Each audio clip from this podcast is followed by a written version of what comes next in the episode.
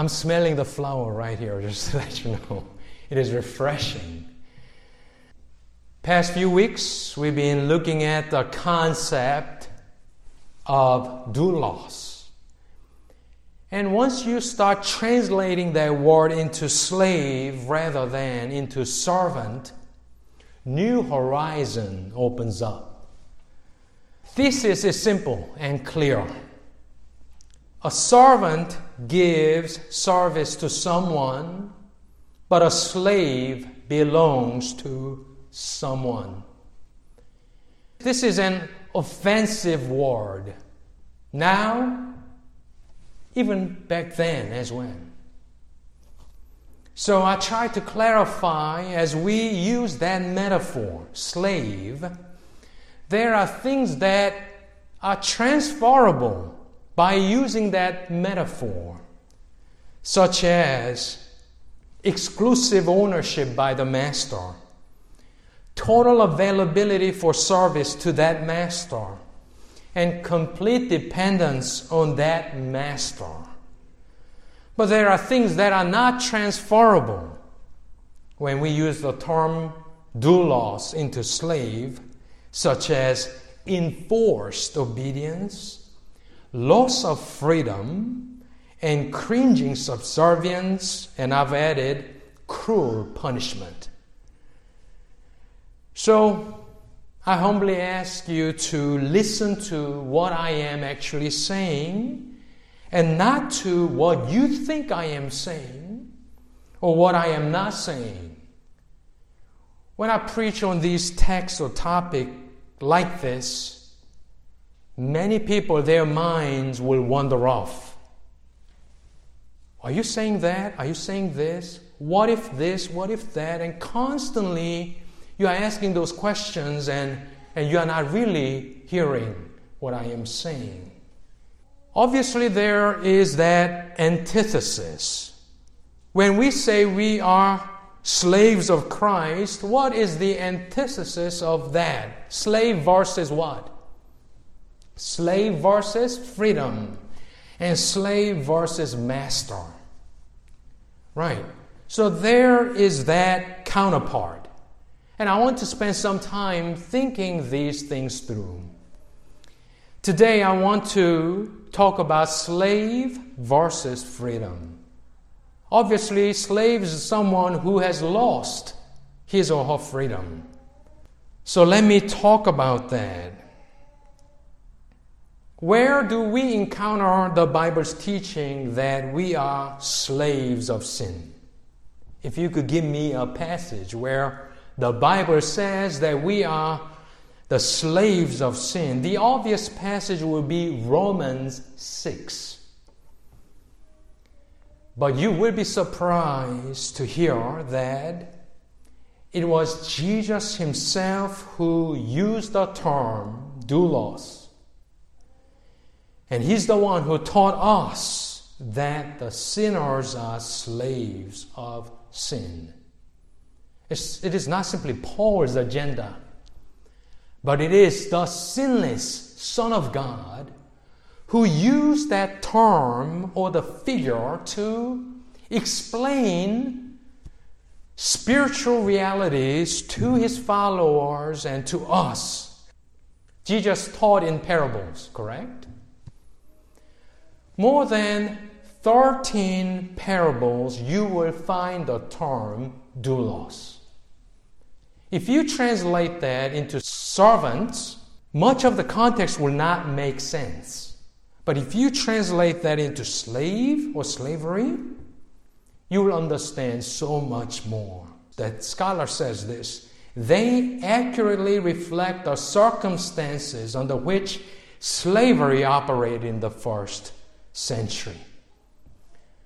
I am not going to talk about all of that, but I have chosen John chapter 8 to give you some sense that it is not Paul alone, it is not anybody else but Jesus Christ Himself who used that offensive term to clarify the spiritual realities to His followers. And I want you to hear that. This is a long passage. I am going to speak on a couple of verses, but I want you to see the whole context. It's not in the bulletin, but the context is chapter 8, verse 1. Jesus went to the Mount of Olives, and in verse 2, he comes back. Early in the morning, he came again into the temple, and all the people were coming to him. And he sat down and began to teach them. The scribes and the Pharisees brought a woman caught in adultery, and so on. And we jump back to verse 31. Read with me. He's debating the people. Pharisees and scribes, they are leading the charge. But this is not a happy conversation. This is not Sunday preaching. But this is him proclaiming the truth to the unbelieving people. But listen, look at verse 31. So Jesus was saying to those Jews who had believed him, or some believed him, but as it turns out in this context, they didn't truly believe him. And he says this If you continue in my word, then you are truly disciples of mine. And look at verse 32 and you will know the truth, and the truth will make you free. I want you to remember that verse, verse 32. They answered him, We are Abram's descendants and have never yet been enslaved to anyone. False. That's false statement. How is it that you say you will become free? We'll stop. We'll stop, and if you could look at me. Jesus just said, You will know the truth, and the truth will make you free. If you heard that, what would you think in your head? The truth will set you free. For us, we would probably think, probably from my addiction, maybe. You set me free from my addiction, my problems, my issues. But listen to what the Jews are saying. They are understanding what Christ is saying, but they are turning it into a political enslavement. So Jesus simply said, Set you free. But they are asking, We are not enslaved. They're talking about slavery, real physical slavery. It is false in that there were slaves in Egypt and they are now under the Rome's control, Roman Empire. But they say we are Abraham's descendants and have never yet been enslaved. How is it that you say you will become free? You see, they understood what Jesus is saying. Jesus answered them, Truly, truly, I say to you, verse 34, everyone who commits sin is the slave of sin. The same word, doulos. They're talking about physical slavery, but Jesus is talking about spiritual slavery. But nonetheless, the term or the root word of slavery or freedom evoked in the Jews' hearts, in their minds, some kind of physical slavery. Look at verse 35. The slave does not remain in the house forever, the son does remain forever. Verse 36. So if the son makes you free, you will be free indeed. And from now on, you will see that conversation going nowhere.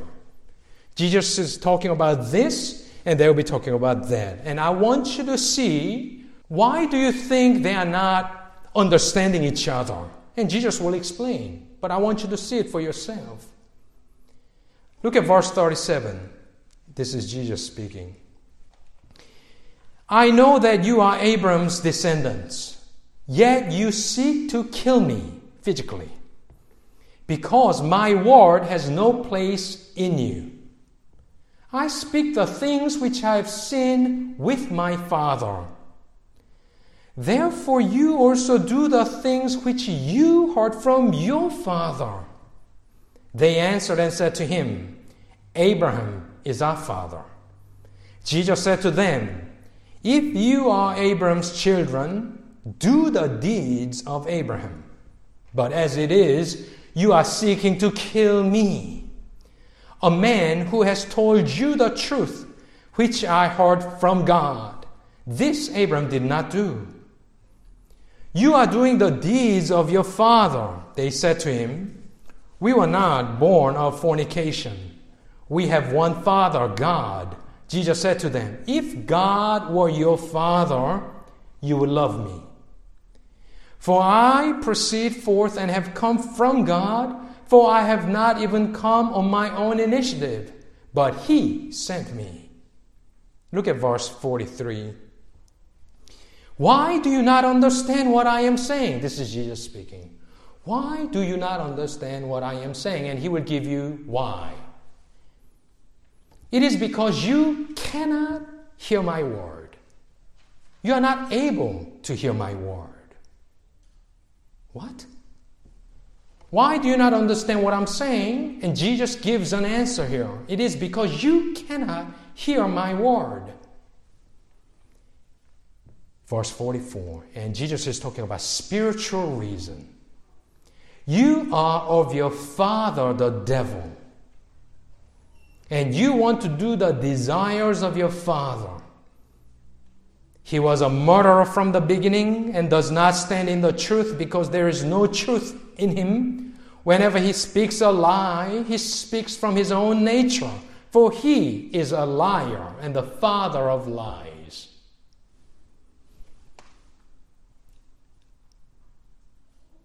Remember that. Verse 45. But because I speak the truth, you do not believe me.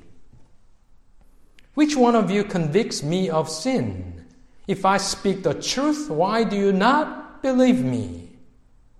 He who is of God hears the words of God. For this reason, you do not hear them because you are not of God. The Jews answered and said to him, do we not say rightly that you are a Samaritan and have a demon? This is a racist statement. You are a Samaritan and have a demon. Jesus, that's what they are saying.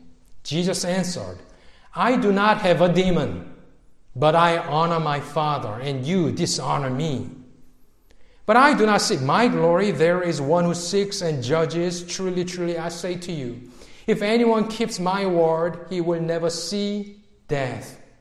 The Jews said to him, Now we know that you have a demon. Abraham died, and the prophets also. And you say, If anyone keeps my word, he will never taste of death? Surely you are not greater than our father Abraham, who died. The prophets died too. Whom do you make yourself out to be? Who do you think you are? That's, that's what they're saying.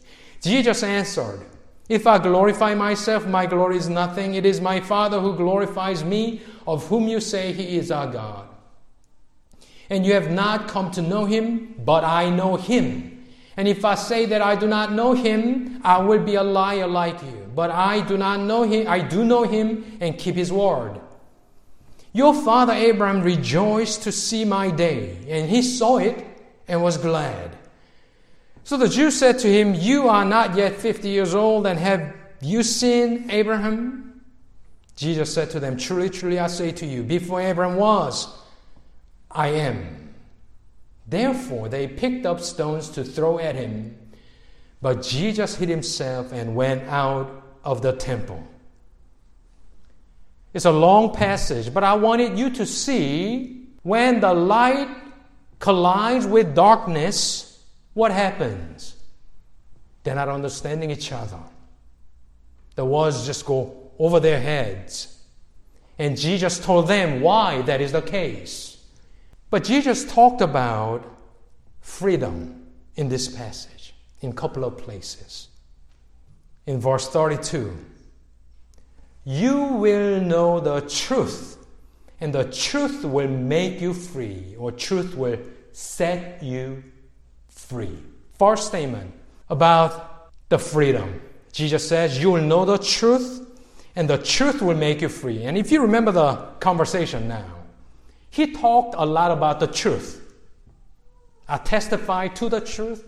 I saw it from with my father, and I'm just testifying to that truth.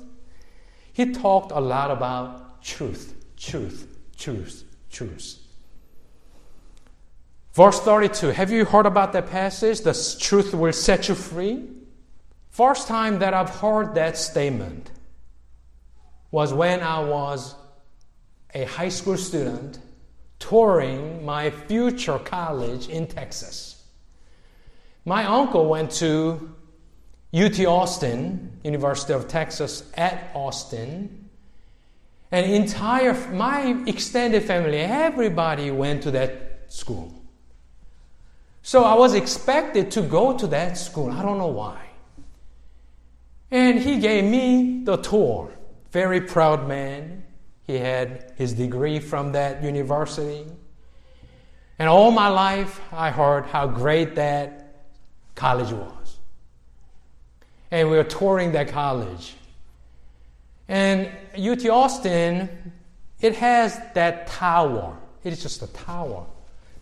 Huge, tall tower. I don't know what it is called, but it's a tower. It has clock on the top.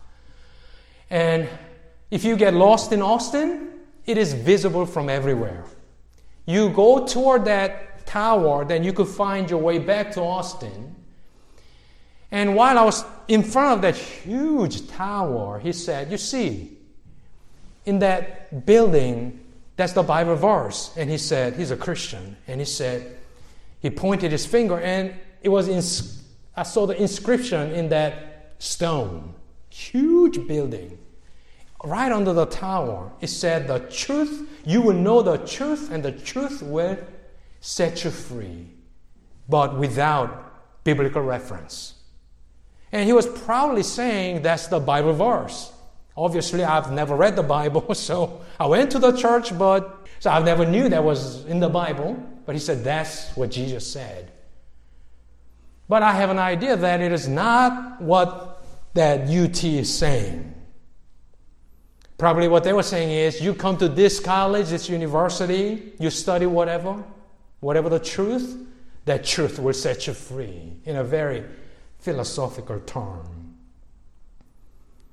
But in this context, truth in John is this. In John 14 6, what does it say? I am the way and the truth and the life. So, in the context, it is about Him, the truth is about Him and what He says and what He testifies, His testimony to the truth.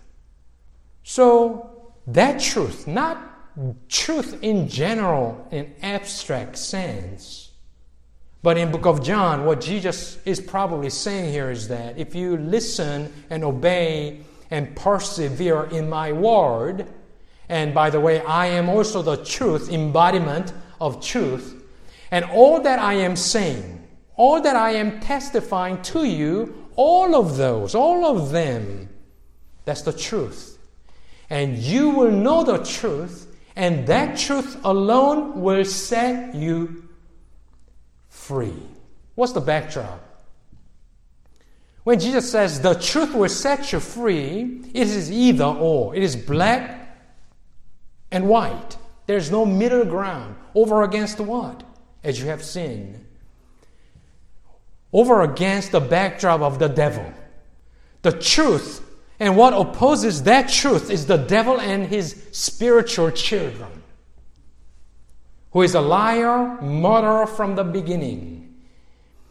And Jesus said, all of you who are rejecting me, my truth, my testimony, Jesus said, You are of your father, the devil.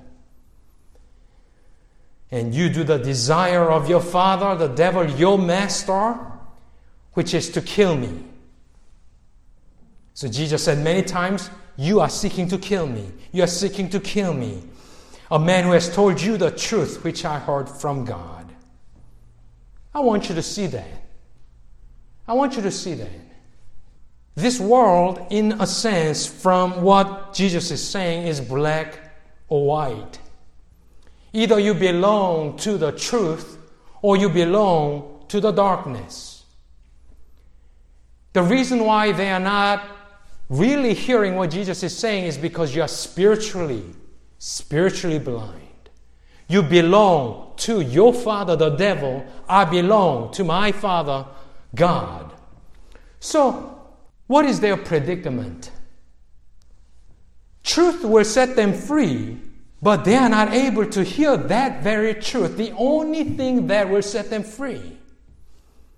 Why? Once again, they are not of God, but of Satan.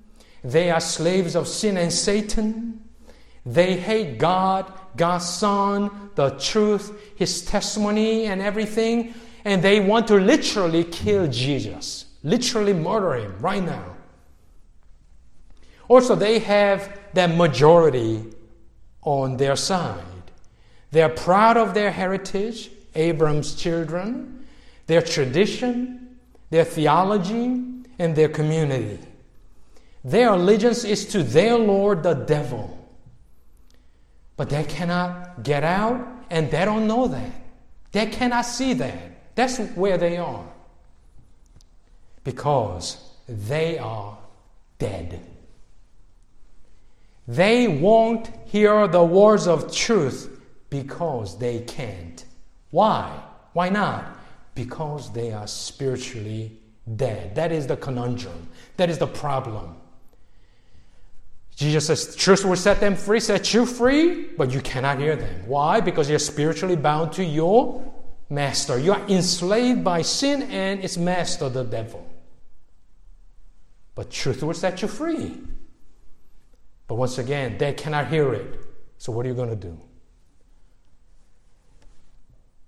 Can't you see that's what's happening in the world for thousands of years? It's not simply debates it's not simply about who's right or who's wrong. The reason why we beat our chest and say, why can't they understand? Jesus simply said, they are spiritually dead. They belong to another. Then what are we going to do? Just move on? But Jesus also said another statement, and this is the good news. Truth will set them free, but they cannot hear it because they're dead. What are you going to do? Look at verse 36, and this is the gospel, I believe. So if the Son makes you free, you will be free indeed. When Jesus says, if the Son, referring to himself, he's not really talking about the Son of God. He is, but that's not the point. Verse 35 says that he drew the co- contrast between the slave does not remain in the house forever, but the son does remain forever. What he's saying is slaves come and go. Sometimes they are set free, sometimes they die. But the son who owns the slaves, he remains forever and he has authority over them, whether to set them free or not. The son has authority to set them free. That's the point. As opposed to slaves, not as opposed to anything else. So if the Son, who has authority over the slaves of sin and entire people in creation, because Jesus Christ is the Son of God, he says, if the Son makes you free, you will be free indeed. That is, that is the, that is the only hope. The spiritually dead people, the Jews, the unbelieving Jews in front of Jesus debating Jesus. Their only hope is not simply the truth, the facts, or the statements, but their only hope is to come to the Son who is able to set them free, give them the ears to hear and understand, to regenerate their dead hearts so that they could receive the words of truth from God. As God translates them from the domain of darkness into the light, God is sovereign, Christ is sovereign in saving whom He is going to save or not. It's not a bunch of facts and say, you study it and come. if you decide, if you think that's right, facts. What Jesus is saying is you're spiritually dead. You cannot save yourself. You cannot learn simply the facts and save yourself and improve yourself. But I have the key. If the Son makes you free, you'll be free indeed. And in Reformed theology, we say regeneration precedes the faith. You see, Christ is your hope. Verse came to my mind Matthew 12. Jesus says this as part of his parable, referring to himself. Listen to this. How can anyone enter the strong man's house and carry off his property? How can anyone enter the strong man's house and carry off his stuff? But he's a strong man. This is strong man's house. Obviously, he has to be stronger than the man in the house. That's why Jesus says, unless he first binds the strong man, and then he will plunder his house. What Jesus is saying is, I am the stronger man. Strong man is Satan, but I am stronger than the Satan, and I'm going to come into his house. I'm going to bind him, and I'm going to plunder his house. I'm going to carry everybody, everything off, and I'm going to set everybody free. We often think of Jesus as nice guy, good guy. But according to Jesus, the reason why I am able to set you free is because I am stronger than the strong man. I'm going to bind him. I'm going to blow the fatal blow into his head, and I am going to plunder his house and set his people free. That's right. Problem is, spiritually dead people do not see the need to be set free. But it is times like this that you hear from the pulpit the word of God to describe reality that surrounds you. People don't know that they are spiritually dead. It is our job to tell them the truth. Chances are, if you are not set free yet by Christ Himself, chances are that you don't understand what I am saying. Just like the passage. You wouldn't see the need. Why? You need to call upon the name of the Lord. You wouldn't see the point of all these conversations and, and the fact that these are directed towards you. But you'll be thirsty. You want to quench your thirst, but you don't know how and why the world is in this way. You just don't know. You just cannot figure things out. You just go along. But that could be the good indication that you are among them. Your hope is Christ the liberator. He is your only chance. Go to Him and ask Him. I was in that condition, so I know how that feels like. You just cannot. You just want to be set free, but you don't know what is binding you or how. And you will spend rest of your life, actually waste your life chasing after the wind, trying to find solution. You could call happiness, whatever, but you will not find. I have given you a portion from Murray J. Harris's book, and let me just read and I'll be done. If you would turn to that last section, reference section, when Bible talks about freedom in Christ Jesus, these are the things, the categories in which it talks about freedom from what? And this was a good list, and I just brought it to your attention. First, freedom from spiritual death. I tell you the truth, Jesus said. Those who hear my word and believe him who sent me have eternal life and will not be condemned. They have crossed over from death to life. That's right, in John. John 5. Number two, freedom from self pleasing. Oh, now we're talking about applications. Once you are freed from that enslavement, you are set free from self pleasing, he says, basically entertaining you to death or find, trying to find some worldly pleasures all the time. So, He, Christ, died for all that those who live should no longer live for themselves, but for Him who died for them and was raised again. Those of us who are set free know exactly what that means.